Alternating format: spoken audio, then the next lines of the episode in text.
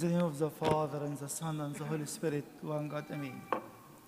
For we are to God the fragrance of Christ. This is what we heard today in the Pauline Epistle. I would like to share with you four verses from the Pauline Epistle today. We read from uh, 2 Corinthians chapter 2, the last few verses, and the beginning of chapter 3.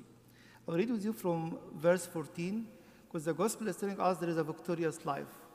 There is a healed life if we are in the presence of Christ, if we insist to be in his presence at all times.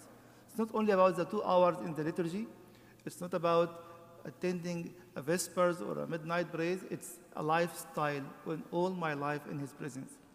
So he's telling us in chapter 2, verse 14, now thanks be to God who always leads us in triumph in Christ and through us diffuses the fragrance of his knowledge in every place. First of all, he is trying to tell us be careful. If you, are, if you would like to be victorious, you have to be in the triumphal walk of Christ. Why I am defeated many times? Because I felt I can make it by my own self. It's telling you and me, don't do it by yourself.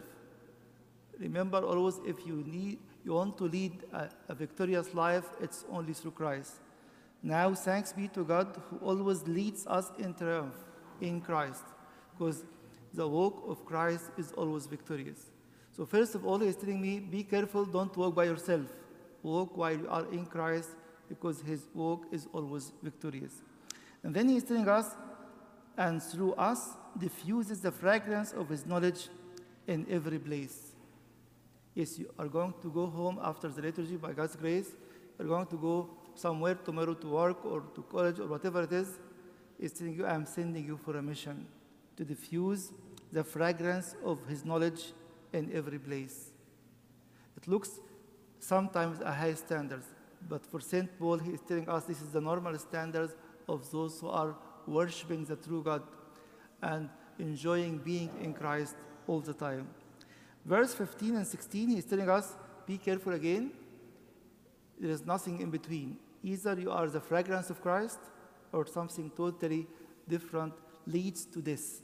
He says in verse 15, For we are to God the fragrance of Christ among those who are being saved and among those who are perishing.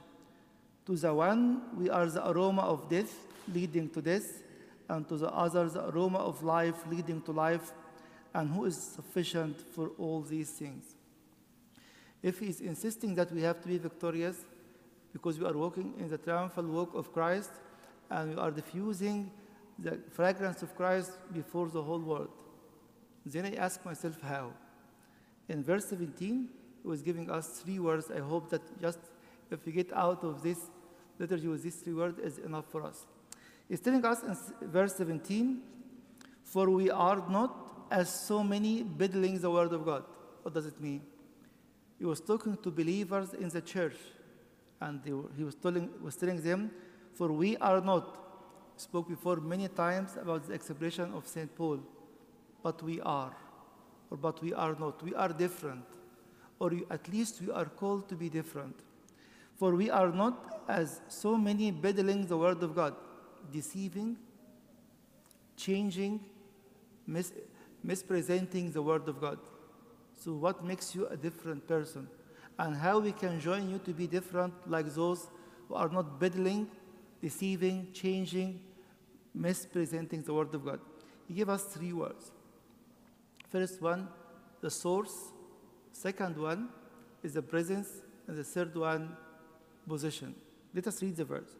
For we are not, we are not as so many peddling the Word of God, but as of sincerity. Why? As from God. He's telling you and me if you would like to lead this victorious life, to be everywhere diffusing the fragrance of Christ, you need to find one source. It's only through God. He's telling you, and he told us many times, and even St. Peter was telling us in 1 Peter chapter 4 and verse 11, if anyone speaks, let him speak the very oracle of God. My language becomes the heavenly language. I'm talking from Him. He is my only source. Then I will stop saying it's normal. to gossip, to judge, to be jealous, not to forgive, because it's not nor it's very abnormal for those who have the, God as the only source for their words, their thoughts, and their direction. So if God is your source, there's something else. But as for God, we speak in the sight of God. Are you in His presence at all times? It doesn't matter if you are in your room by your own. Do you sense and believe you are in His presence or not? At your workplace, in the church, you are in His presence.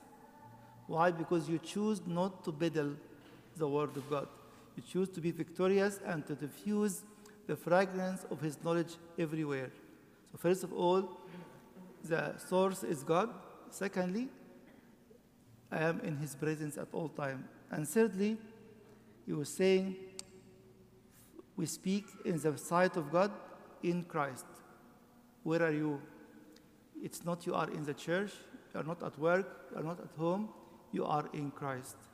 So it's telling us if you see your new position, that you are in Christ, the aim of our worship in the church at any time is to be united in the end, to be in Christ and Christ in me through the Eucharist, through the lifestyle that I have chosen to live a life of repentance. So it's telling us if you are in the right position, you are in Christ. If you are in the right presence, you are in the presence of God. If you are in the right, you have in the right source, God is your only source. When we say God is your only source, it's the Word of God and how the church understood it and how the church is presenting it every day in their, in their teaching. So let us focus on this words in this liturgy. I need to change my source if it's anything except God. And it should be full time. My only source is God. I should be believing and sensing I am in His presence all the time. And my new position or my real position is to be in Christ since I was baptized and I'm living a life of repentance, confessing my sins, and in the end, I'm going to be united with the body and the blood of Christ. May you all diffuse the fragrance of Christ wherever you go. May the glory of Lord Jesus Christ be with you from now and forever and ever. Amen.